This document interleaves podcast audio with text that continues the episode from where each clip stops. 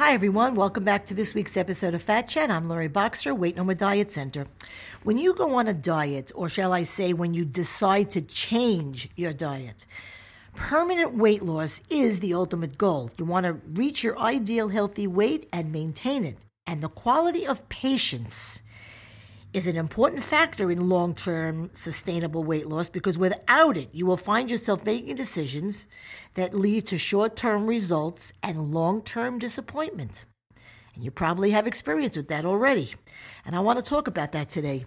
You know, it is always the case that a lack of patience leads to short sighted dieting decisions. One of the reasons that people go on extremely restricted diets is the need to see instant results. And the problem with that approach is that it almost always results in feelings of deprivation, push, you know, pushing you to resume your old eating habits.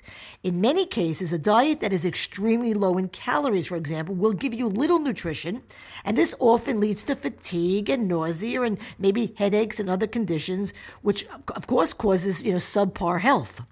A dieting approach that leads to permanent weight loss is a moderate one where you apply patience and take the time to think and to plan. Taking time to think, you know, through the various elements of a sound weight loss plan is essential for long term success. Creating a diet plan that consists of well balanced meals with adequate nutrition, it requires learning, and understanding the basics of nutrition.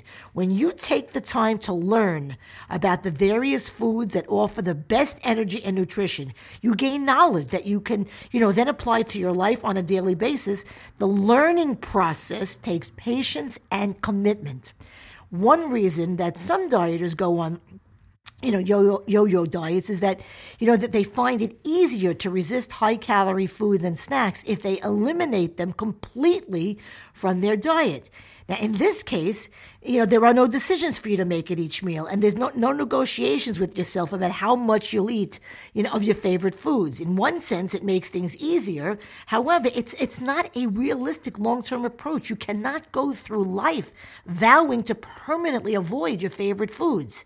Dieting and establishing new eating patterns will present some ups and downs. It's no question, but it takes patience to endure those those challenges. You might have days of going off on your diet and having to be patient with yourself for not being as disciplined as you want to be.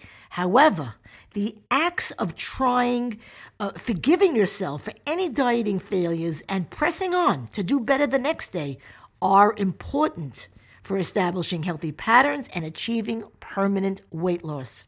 And that's my fat chat for the week. Please visit loriboxer.com to read blogs, listen to my podcasts, uh, get info about program services and fees, answers to FAQs, and follow me on my social sites. Until next time, I'm Lori Boxer, Weight No More Diet Center, and remember, nothing tastes as good as being slim feels.